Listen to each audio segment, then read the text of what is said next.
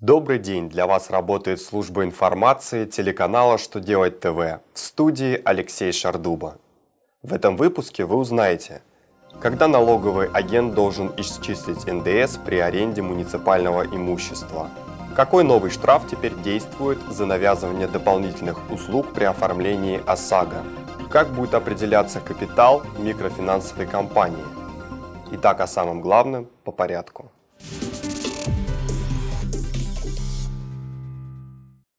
Очередное письмо Минфина будет интересно организациям и индивидуальным предпринимателям, арендующим муниципальное имущество. Финансовое ведомство напомнило, что при аренде муниципального имущества у органов местного самоуправления арендаторы имущества должны выполнять обязанности налогового агента по НДС. То есть они обязаны исчислить, удержать из доходов, уплачиваемых арендодателю и уплатить бюджет соответствующую сумму налога. Поэтому исчисление суммы налога на добавленную стоимость производится налоговым агентом в момент частичной или полной оплаты услуг по аренде.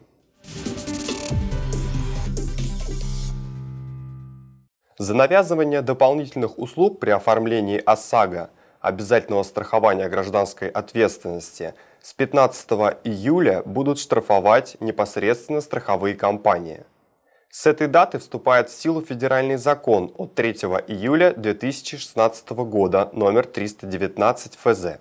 Штраф для страховых компаний предусмотрен в размере от 100 тысяч до 300 тысяч рублей. Напомним, что до сегодняшнего дня за это нарушение несли ответственность только должностные лица. Их наказывают на сумму 50 тысяч рублей.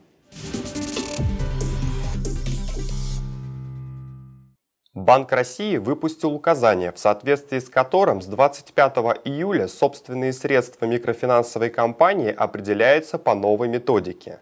Как разница между стоимостью финансовых активов и суммой обязательств, определяемых на основании данных бухгалтерского учета на расчетную дату. Расчетные даты при подаче заявления о внесении сведения о юридическом лице в Государственный реестр микрофинансовой организации либо заявление об изменении вида микрофинансовой организации и осуществлении деятельности в виде микрофинансовой компании является ближайший рабочий день, предшествующий дате подачи соответствующего заявления.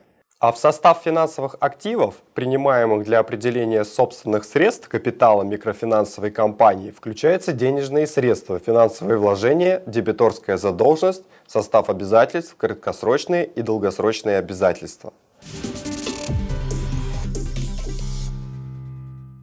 На этом у меня вся информация. Благодарю вас за внимание и до новых встреч.